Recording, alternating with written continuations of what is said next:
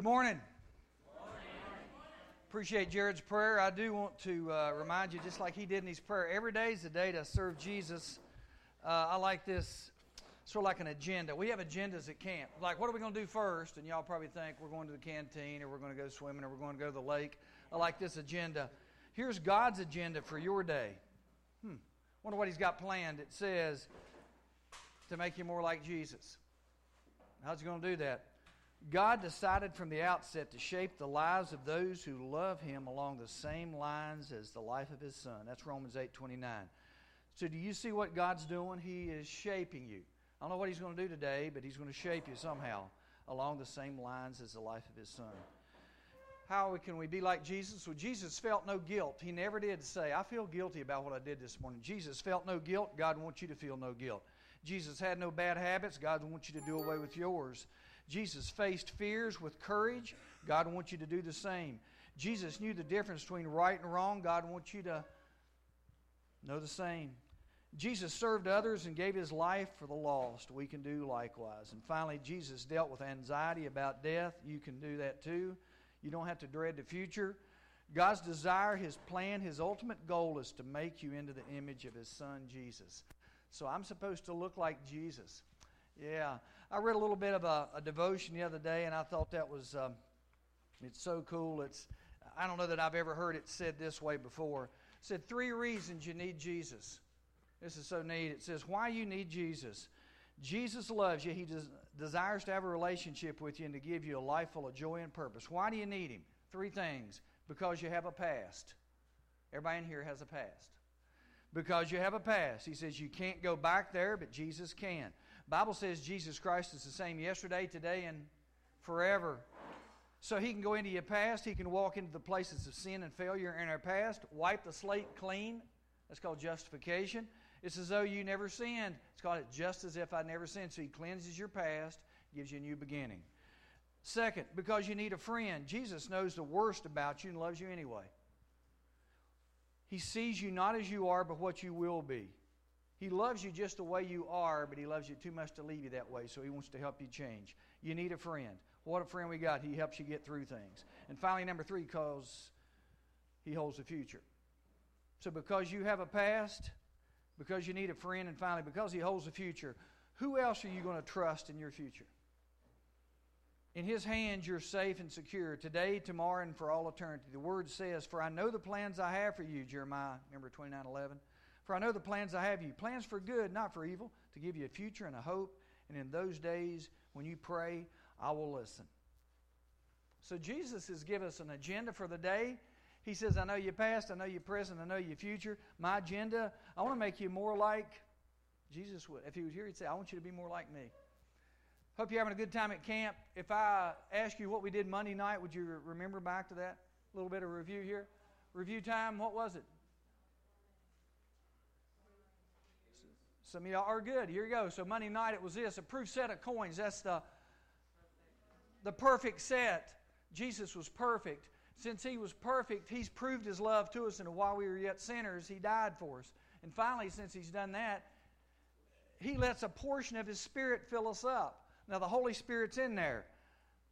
Again, think of a balloon like this. You can take a balloon, put a little air, and it's barely there and somebody else grabs it. Y'all ever seen those things they make monkeys and dogs and everything else out of that? You ever try to blow one of those balloons up? I mean, maybe y'all are a lot better than me, but mm, you know, eyes pull up, it, and the balloon's about this far.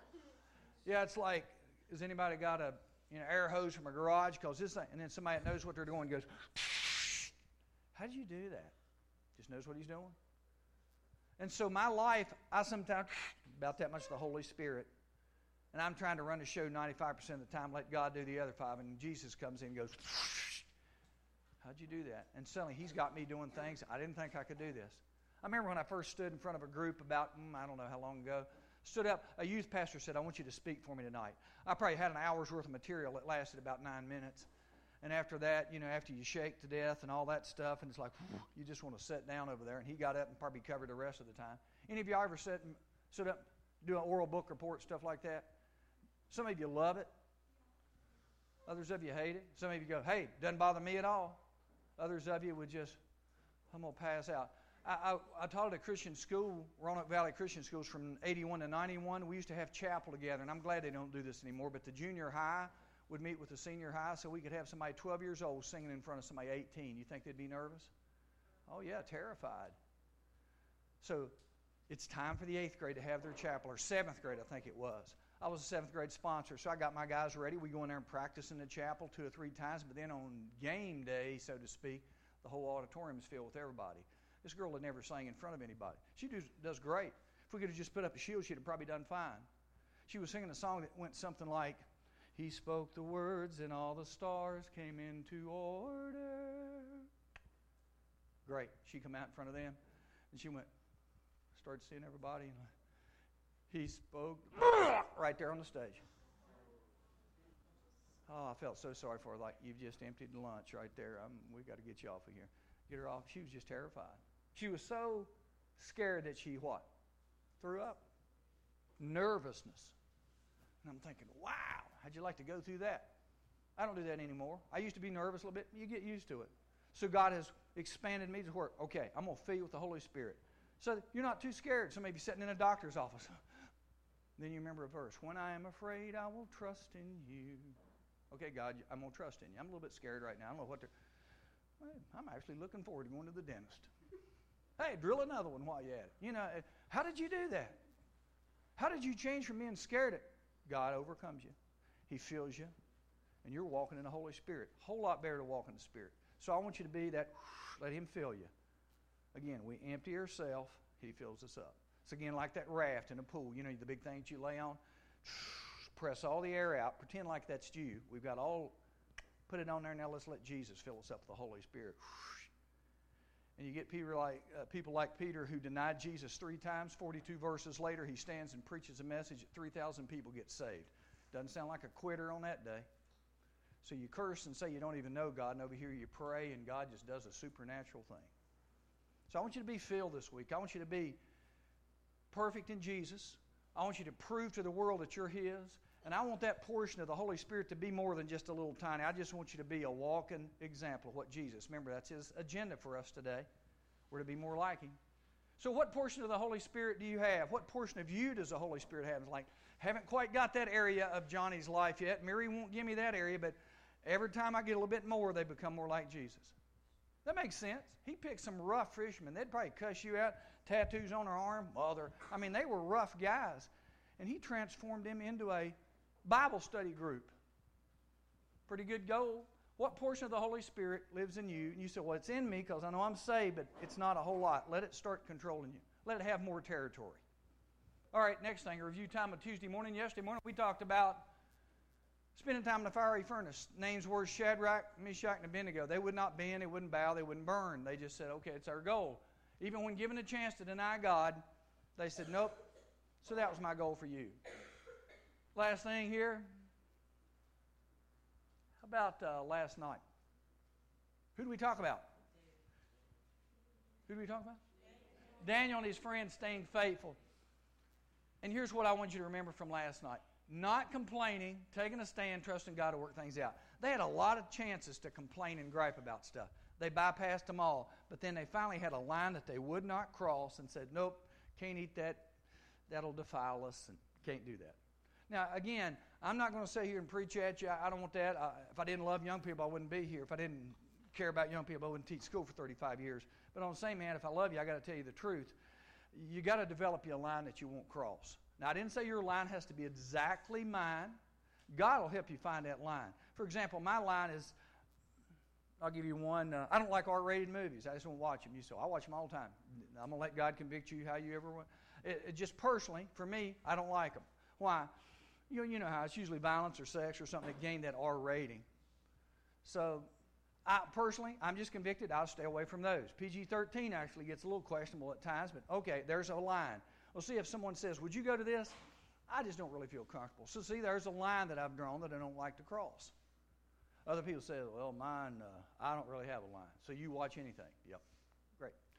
Uh, what do you like to eat? Anything. Drink? Anything. Okay, where is your line?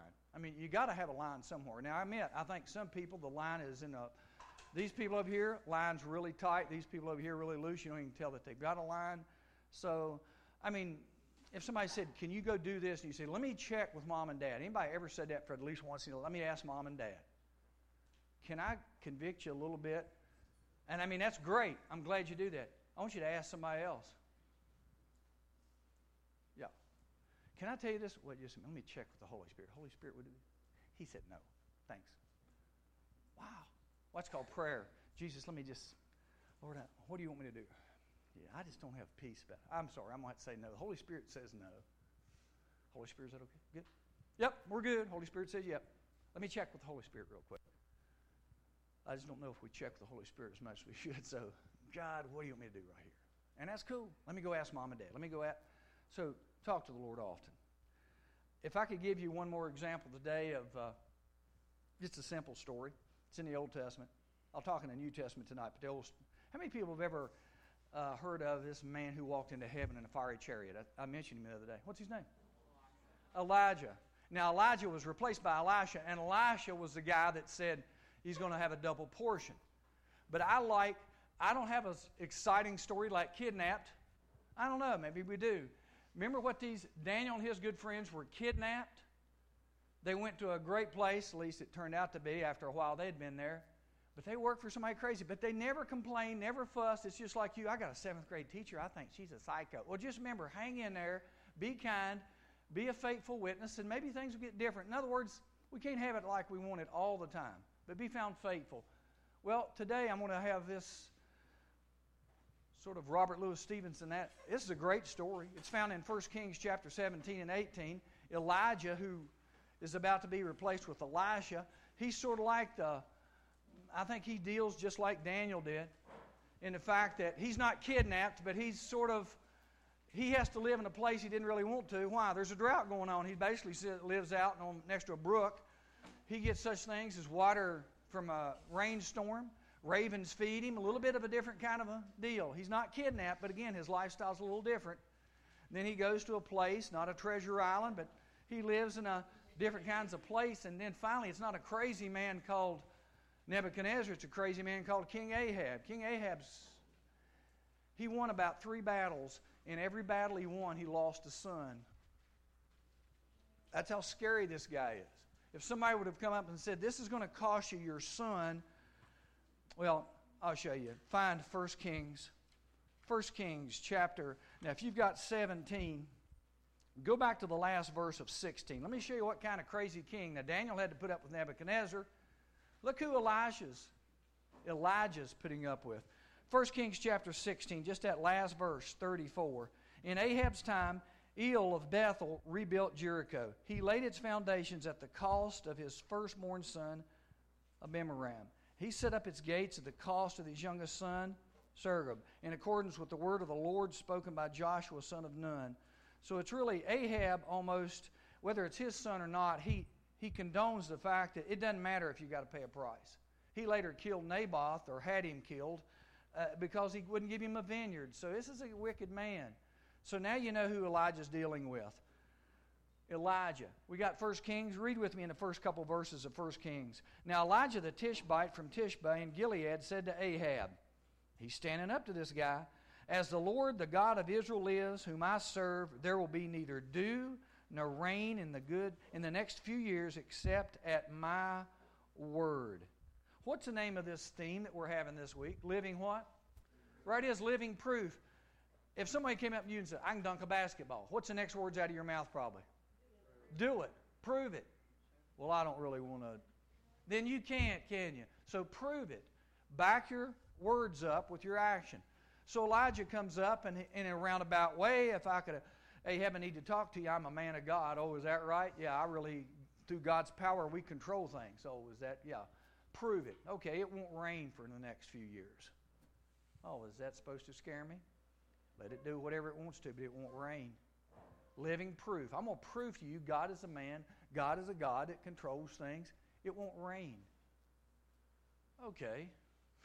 King Ahab probably just like, big deal. Well, guess what? It doesn't. It doesn't rain for a few years. God is living proof. There is a God. He's going to prove it to you right here in your face, King Ahab. Then the word of the Lord came to Elijah and said, Leave here, turn eastward, hide And He tells him where you can just read those next few verses. He drinks from a brook. He orders the ravens to feed him. You think you got an odd life. He's drinking water from a brook, and birds are dropping in the food every day. Different kind of lifestyle. He's not on Treasure Island like Robert Louis Stevenson. He's just like, here comes a bird, here comes breakfast. Okay, thanks. What was that? Bread, um, and you had it in your mouth? Ugh. Anyway, whatever he does, he's feeding him. So he did what the Lord told him. I love that verse. So he, Elijah's obedient. He went to wherever he told him. The ravens brought him food and meat in the morning and bread and meat in the evening, and he drank from the brook. Does anybody else find that sort of crazy? And by the way, did he store food up? No. What's Matthew verse say? Give us, Lord, our what? Daily bread. He didn't say, Lord, can I have enough for the weekend? No. I'll drop you some food. Look what the birds are doing. They fly over him just like bomber pilots. Drop him bread and meat in the morning, bread and meat in the evening. What about the water? There it comes off. Can I have some tea? Nope water coming off. I will give you something to drink. Didn't say I'd give you a shake from Chick fil A. I just said I'll give you something to drink. There's the water. Don't complain. Yes, sir. So don't complain. Okay, he goes and meets a widow. The brook dries up. There's been no rain in the land. That's what he said. So he went to Zarephath and he met a widow there and he said, uh, Can I have something to eat? And she says, Well, I'm glad you showed up. I was just getting ready to fix my son and I some last meal here. We're going to eat this and die. Wow, sounds like a good afternoon. What's your agenda? Remember what our agenda is to be more like Jesus? What's this woman's agenda? Very sad. This is her last meal. Well, I'm showed up just in time then. Before you fix that meal for your son and I, I want you to, your son and you, fix it for me instead because I'm going to honor God. You want me to give you our last meal. You got to trust me. If you do that, I promise God will take care of you. Okay. Trust. She steps out. Anybody remember the Indiana Jones movie? Remember that? He's sitting there at that bridge that you can't see. And he empties himself and goes, There is a bridge there. And then it shows you the other angle of where you didn't see it until you stepped. That's called faith. This widow probably goes in and tells her son, Honey, I told you we'd fix a little had a cake here and give you. I'm going to give that to someone else. What, Mom? Tears run down his face. You're, you're just, we're, we're starving to death. Okay, so she fixes it up, goes in there and gives it to Elijah. And here's what Elijah does in return. Verse 13 Elijah said to her, Don't be afraid. Go home, do as you've said. First, make a small cake of bread for me, and what you have, bring it into me. And then make something for yourself and your son. For this is what the Lord, the God of Israel, says The jar of flour will not be used up, and the jug of oil will not run dry until the day the Lord gives rain on the land. He's going to take care of you until the rain comes back. Now, it's very, very important that you didn't miss that right there. Sometimes I need stuff, and God says, I'm going to take care of you until you can do it on your own. Sounds fair. So he says, I'm going to take care of you until the drought's over, and then you can go back to living normally. Same thing with the manna. It said when they crossed into Jordan, remember Joshua took over from Moses, they crossed into Jordan, the manna stopped. God says, I'll take care of you. Hey, you're on your own now. The same thing here. Don't be afraid, fix me something to eat. So, guess what? She went away, did as Elijah told her, so there was food every day for Elijah and the woman and her family. For the jar of flour was not used up, the jug of oil did not run dry, and keeping with the word of the Lord, everything was great.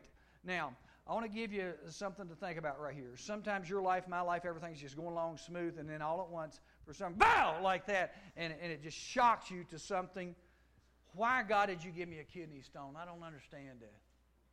Why do you take my cat from my house? Why do you do it? And God says, because it, maybe you're getting so you're just not trusting me as much as I'd like. Or maybe I'm grooming you to be something else. Maybe I'm maturing you. Maybe I'm emptying that you out and filling you with the Holy Spirit more. So everything's going along great, and guess what? Her son dies. I guarantee you this widow probably went out there and just yelled why it lasted 30 seconds. What are you doing? Why? Falls to the ground, covers her face. I'm taking care of your servant. I've even got it. I sent him a room upstairs. He stays here. When he comes through, it's like, let me stay at your house. You know, you got relatives like that. If you showed up at their house, what are y'all doing? Hey, just thought we'd come by and see you. I thought y'all lived in Kentucky. Well, we're here now. Great. Come on, we'll put you upstairs. Welcome in, your family. Well, He just shows up at the house, going up to my room. Okay, see you later. He goes up to his room and stays. So he's got him a little room there. Woman takes care of him, feeds him, and God kills her son. What kind of deal is that? Yeah. No, he's not. God's got a plan. Uh, maybe it's to stretch her faith. But I want you to catch a glimpse of Elijah right here. I'm just trying to set you up the tone. Elijah is a mighty man of God. It will not rain. It doesn't. Feed me some food. Let the ravens feed me, and now this woman's feed me. So, see, Elijah's being stretched. God says, Be bold, it will not rain. It doesn't. I'll let the ravens feed you. I'll let a widow feed you. And everything's going along good. Elijah's probably having his devotions every day. He's becoming more like God. And then all at once this happens. And it's going to stretch him. He's going to have to use more faith than he probably ever has in his life. Watch what he has to do. Sometime later, the woman, the son of the woman who owned the house, became ill. He grew worse and worse, and finally he stopped breathing. We would call that what? If you stop breathing, yeah, you're dead. I don't know why. He stopped breathing. You're dead. She said to Elijah, What do you have against me, man of God? See, that's us. What are you doing? I sent my son to die on a cross and pay for your sins. That's what I'm doing. Well, you sure don't look like it. Thanks for the trust. You just keep hanging on. I know what's best. For my plans are not to harm you, my plans are good plans. You hang on. We don't like that, though. We don't like it if we don't understand. What are you doing? Well, here's what this woman's about to learn. Why did you, what do you have against me, man of God? Did you come to remind me of my sin and kill my son? In other words, I've done things in the past. What did I read you out of this little devotion just a second ago? Three little things. It says three reasons why you need Jesus. Number one, because you have a what? Past. That still haunts some of you. Oh, I know what I did last year. I thought God forgave you that. Yeah, but I, you're worse than God. This woman, oh, my past. That's why you killed my son. That's not, mm, you're wrong, as usual. Here's what. Why did you, what do you have against me, man of God? Did you come to remind me of my sin and kill my son? Give me your son, Elijah replied. Love this. He took him from her arms. Y'all missed that right there if you're not paying attention. Took him from her arms.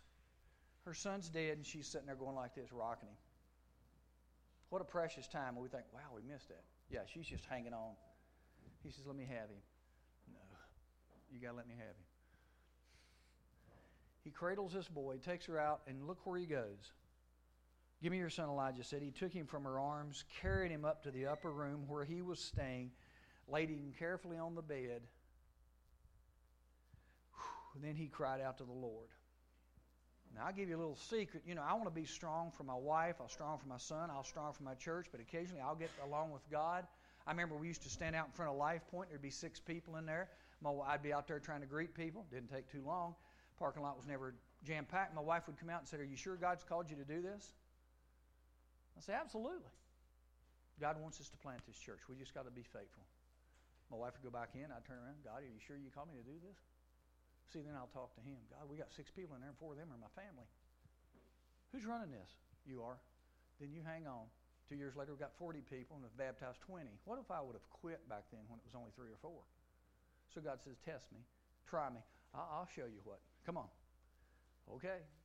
So right here he is. He looks up and says, Now, God, the widow's downstairs. She doesn't know, but I'm going to cry out to you. What, you. what are you doing? I want to see about how much faith you got. I want to see how hard you can pray. I want you to do this. The boy's laid out there, just like a corpse, funeral home. I want you to take his hands and you go face to face, mouth to mouth. It'd be almost like blowing the life into somebody's mouth. I want you to just squeeze him. So I want you just to pray life back into him. Why? Okay. Whatever you say, God. Oh Lord God, why have you brought tragedy? He cries out to the Lord, Why have you brought tragedy upon this widow I'm staying with by causing her son to die? Then he stretched himself out on the boy. I can imagine that first time, and he goes, Lord, nothing. Face to face, nose to nose. And don't laugh at this because you would do the same thing. I mean, if this is your brother, sister, mom, if this is somebody you love, this is somebody your family, you would be working really hard to bring life back into them. Like if my dad had a heart attack, he's in heaven now, but if my dad had a heart attack, it wouldn't do for me to try to give him a cardiac thump. They don't really do that anymore, but just, you know. Why would it not be good for me to do it? Because I'm so emotionally charged right now, what will I do? I'll break his ribs. Yeah. Come on! See, I'm into that. The doctor goes, You need to get him out of here. We're good. We're good. We know how to operate. See, we're, they're not emotionally charged right there. They're not going to hurt him. Me, I'd probably break my dad's ribs. First hit, oh, and didn't even hit him in the face. I think I broke his jaw right there. Let's back it up a little bit. Edgar, you need to go out of here. Andy was, when Andy was a little boy, he had a tooth need to be pulled out. I said, I'll hold him. And the dentist, I knew the dentist. He would let us even come in there after hours. He was just a friend, but he said, You need to go out. And I, he said, No, you need to go out there. I said, oh, Okay. I was like, I want to help. We don't need you in here. That was a polite way of saying you're in the way. He goes out. He comes out there a few minutes later, and I says, Everything all right? He's got right here, goes, as if there's the tooth.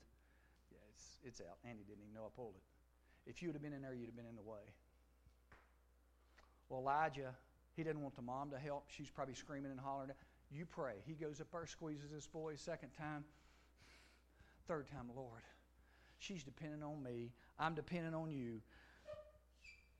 Ah. Look at verse 30. Look at verse 22. O Lord, let the boy's life return to him. The Lord heard Elijah's cry. There it is. And the boy's life returned to him, and he lived. Elijah picked up the child, carried him down from the room into the house, gave him back to the mother, and said, Look, your son is alive. And the woman said to Elijah, Now I know, look at this. Now I know that you are a man of God, and that the word of the Lord from your mouth is the truth. Let me see. Check these four things out right here, just on this story right here. Proof positive Elijah is, who is he? He's a man of God. Now, we don't have to bring people back from the dead for that, but I'm just saying if you have things occurring in your life, I haven't brought back anybody from the dead, but I have seen God do miracles. We need a, a handicap ramp at our church plant. Uh, that would probably cost $1,500. I just happened to see one of my older friends. I hadn't seen him in probably 30 or 40 years. Grew up with him back in Giles, where my hometown is. I passed him one day, spoke to him, and he said, I said, uh, how you doing? Well, I used to be in the construction business. I'm in the paving business now, Lucas Paving. And uh, if you ever need me, let me know. I'll help you out. Hey, you're like you're an old friend. And in the back of my mind, I'm thinking, well, I wish I could count on you, but I don't really have anything that paving needs to, you know, because we were going to concrete a ramp in. After talking to a few inspectors, inspector says, "What do you want to do?" And I said, "Well, I don't want to concrete stuff in. I just soon build it up with asphalt. Do that." I call my friend on a Monday. By Thursday, the job's done. He said, It might be a few weeks. He comes out there in three days, looks over it, and says, We're going to get this done. Two days later, here's my handicap ramp, built in, smooth as can be. He hadn't sent me a bill. I called him, and he said, well, That's, that's it's like, God bless, take care of yourself. That's $1,500. You can't, yeah, it's yours. You think God's, no, I haven't brought anybody back from dead, but so far we got a $1,500 ramp free. We got people just come by and give us a refrigerator. I got a man that said, Can I help put your floor down? That would cost probably $1,000 labor. We'll do it for you free. I see God working all the time. So, does that mean I'm a man of God? I hope so. Because I know I got to set an example in front of a lot of others. Check out four points about Elijah to prove he's a man of God. He walks into a place and, well, Elijah said it wouldn't rain. It's not going to rain. Oh, yeah, who says? God says, I'm just a messenger. It won't rain. You're a liar. We'll see who's lying. Doesn't rain for how long it done how long did it not rain? Well, we're going to find out here in a minute. Elijah said it wouldn't rain, it didn't rain. Number two, Elijah takes care of a widow. Does that take a man of God? Well, it takes somebody sense enough to look at others. Elijah could have felt sorry for himself. He goes and says, I need to take care of you. Now, you need to show faith too. Fix me a little cake there, bread. And when she did, he was taken care of. Number three, Elijah heals a woman's son. That definitely showed that God's power was in there some way. And number four, Elijah proves he is a man of God by living for God. Now, remember what I said. Everything was smooth up until that day, and the woman's life changed because her son died. Look at chapter 18. I just want to show you now that Elijah, he might very well take the hat off and go, oh, heal the boy, hang the hat on the wall. That was a big test for that woman. A little bit does he know God says, I'm going to give you the biggest test of your life now.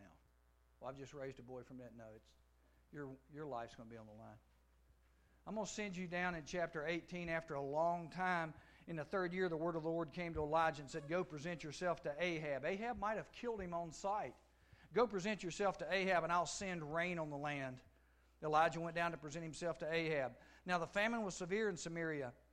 The famine was severe in Samaria. That means people were probably dying from that. And Ahab had summoned Obadiah, who was in charge of his palace. By the way, Obadiah, I want you to read real carefully in this verse.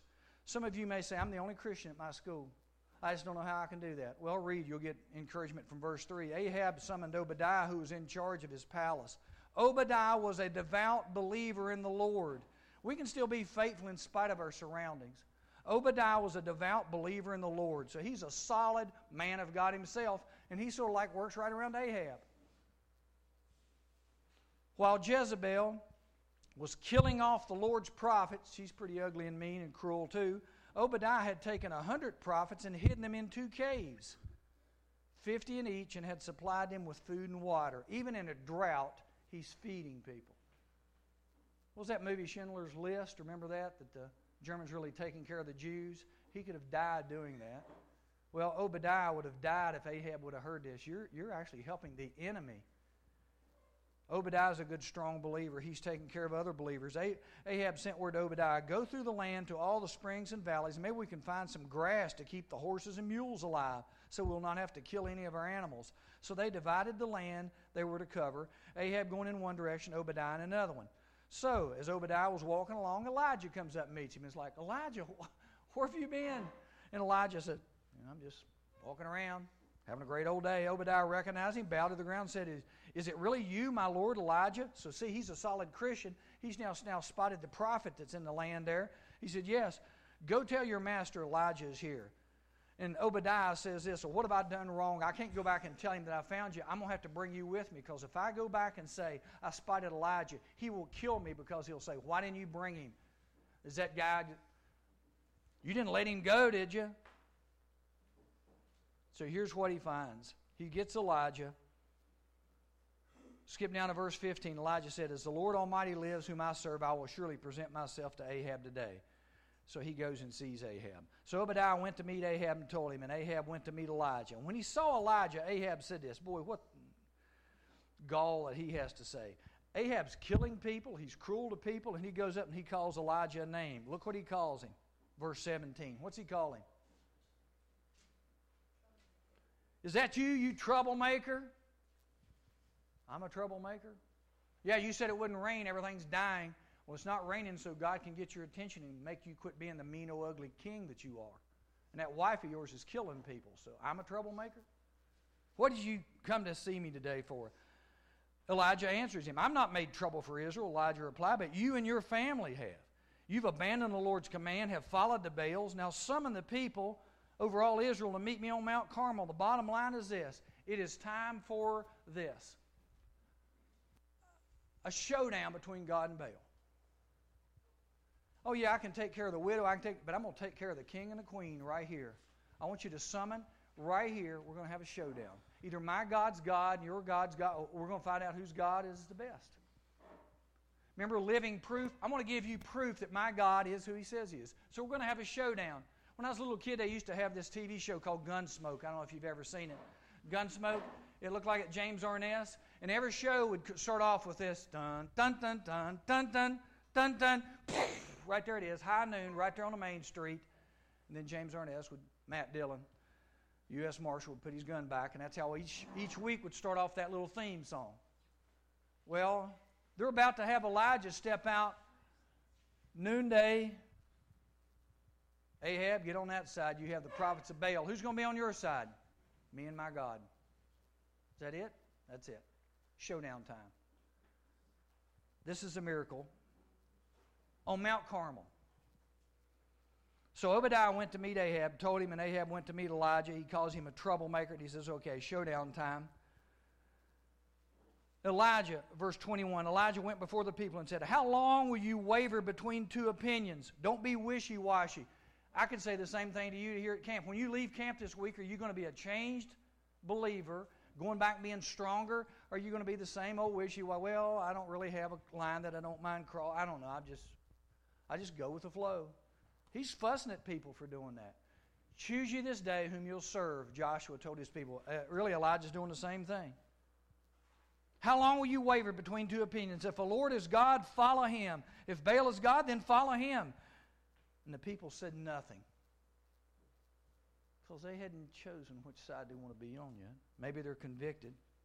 Make up your mind, is what he's saying. What do you want to do? Nobody said a word. Then Elijah said to him, I am the only one of the Lord's prophets left. That was really a lie. He's sort of feeling sorry for himself. Obadiah's doing a great job. I'm only I'm the only one of the Lord's prophets left, but Baal has 450 prophets. Get two bulls for us. Let them choose for themselves. Let them cut them into pieces, put it on the wool, set, but not set fire to it. Tomorrow we're going to have a big showdown. I will prepare the other bulls. We're going to do all this. And the next verse, in verse 24, people said, What you say is good. We're going to do it. Tomorrow's it. Show up at high noon. We're out there in the street. Verse 25, Elijah said to the prophets of Baal, Choose one of the bulls, prepare it first, since there are so many of you Call on the name of your God, but do not light the fire. So they took the bull given to them, prepared it. Then they called on the name of Baal from morning till noon. What time's morning? Anybody want to guess? Six, if you want to call it that. So from six to noon, six hours they call on Baal. No response. From morning till noon, no response.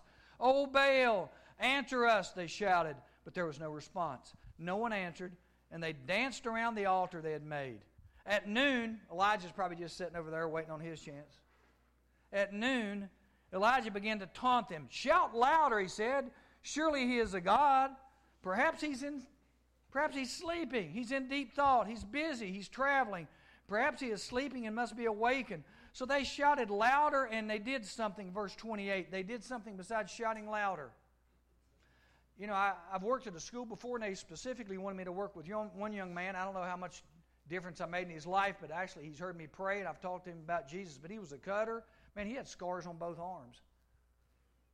He went through so many things. One week he thought he was going to be in a motorcycle gang. Next week he thought he was gay. Next week he wanted to fight anybody in the school. Next he was just he was very emotional. But I mean, both arms like that. These guys are cutters suddenly. We'll sacrifice. Jesus has already been my sacrifice. I don't have to cut my arms. Jesus already shed enough blood for everybody. But they thought, Baal, this is what? Blood's dripping off their arms, probably. They're shouting out to a God that doesn't even exist, following something that's nothing's there. Oh, Baal, answer us, danced around. At noon, Elijah makes it worse. Go ahead, shout louder. So at this, they shouted louder, slashed themselves with swords and spears, as was their custom. This is what they normally thought they had to do. I wouldn't want to be in their church service until the blood flowed ugly scene. Midday passed, and they continued their frantic prophesying until the time for evening sacrifice. Still no response. No one answered. No one paid attention. They've been at this from 6 in the morning till 6 in the evening. Nothing. Elijah sort of comes up and says, uh, Are you all through? Good. Go get some water. It's a drought. Well, this is water. It's precious. I want you to douse the wood for me. You want us to what? Pour the water, soak it. Soak everything on this altar. He said, Get water. Go ahead and get it. Ahab probably says, Go ahead. Let's let him make a fool out of himself and his God. Let's let him do that. Go get the water. So here's what he said. Verse 30 Elijah said to the people, Come here to me. They came to him. He repeated the, he repaired the altar of the Lord. Notice that when he had to repair it, that means it hadn't been used in a long time. Repaired the altar of the Lord, which was in ruins. That'd be like, let's come to the church and put the windows back in, the door back on, because y'all hadn't been to church in a long time. Elijah took 12 stones, one for each of the tribes descended from Jacob, to whom the word of the Lord had come, saying, Your name shall be Israel. With the stones he built an altar. He dug a trench around it large enough to hold two seahs of seed. He arranged the wood, cut the bull into pieces, laid it on the wood for a sacrifice. Then he said to them, Fill large, fill four large jars with water, pour it on the offering and on the wood. They did that. He said, Do it again. They did it. Do it a third time. They're probably thinking, I want that wood to be floating in water so that there will be nobody here that doubts God. Do it a third time. The water ran down into the altar, even filled the trench. So here it is game time, high noon. Elijah stands, gets him a good breath. At the time of sacrifice, the prophet Elijah stepped forward and prayed, O Lord God of Abraham, Isaac, and Israel, let it be known today that you are God in Israel, and I am your servant, and have done all these things at your command. Answer me, O Lord, answer me, so that these people will know that you, O Lord, are God, and that you are turning their hearts back. They call that revival. You're going to turn their hearts back to you. Then the fire of the Lord fell, burned up all the sacrifice, the wood, the stones, the, so- the soil, licked up the water in the trench. And when all the people saw this, they fell prostrate and cried, The Lord, He is God. The Lord, He is God. And then Elijah commanded them to seize the prophets of Baal. Now, remember what I started off saying? Elijah had went to Ahab and tell him it will not what? Rain. Got one last thing to remind you. You can just listen to me or you can read it. Elijah has this great day of victory, and then he finally decides to do this. Remember when he started off saying, It's not going to rain? Remember when he had to squeeze the boy, just, oh, he's just praying so hard.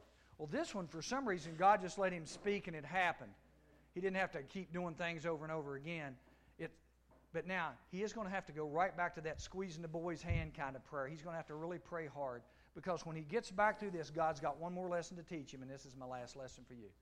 When I pray and something doesn't happen instantly, I can either give up or I can go back and pray again. I can really say, God, i got to spend more time in prayer because we really need this to happen.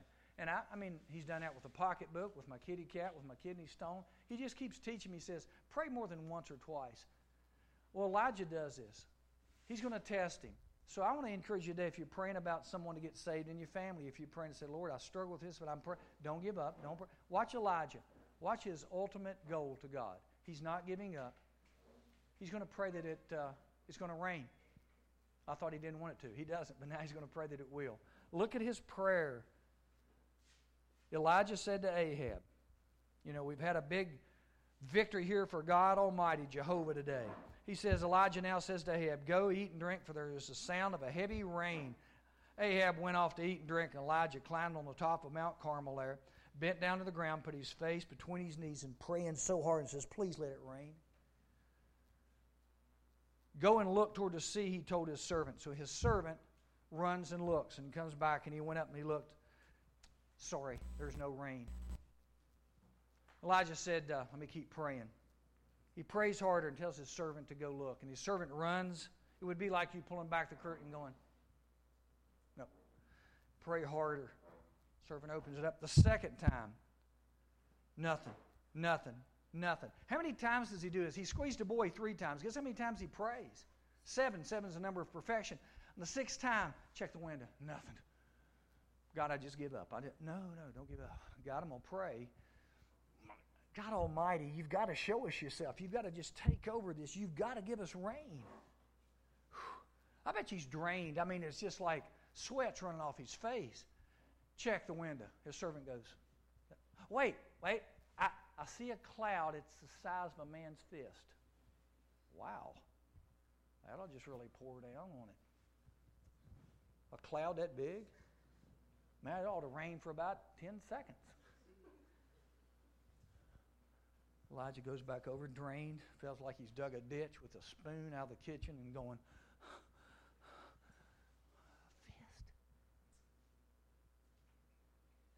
The seventh time the servant replied, A cloud as small as a man's hand is rising from the sea. So Elijah said, Okay, go and tell Ahab, hit your chariot and go down before the rain stops you. It's going to be pouring down in a minute. Well, you got a lot of faith. It's going to change from this to this to whoo, thunderstorm. That's what Elijah says. Meanwhile, the sky began to grow black with clouds. It's changed from this to this to the whole sky. Woo. It changes black with clouds. The wind started rising up. A heavy rain starting to come down and Ahab rode off to Jezreel. Here comes the rain coming down. The power of the Lord came upon Elijah. Now, I think it came upon him two ways. It came upon him to be a mighty servant. But watch this. I, the last verse. It's just neat how God just puts things in like this in the Bible. The power of the Lord came upon Elijah, and Elijah, tucking his cloak, It would be like you, if you'd have a long gown on a dress, girls, you'd pull up the dress and go like this so you can run better. Back in Bible times, if you had the long robe, you'd pull it up. Elijah tucks his cloak so he can just take off running. How fast is he running? Well, look at this.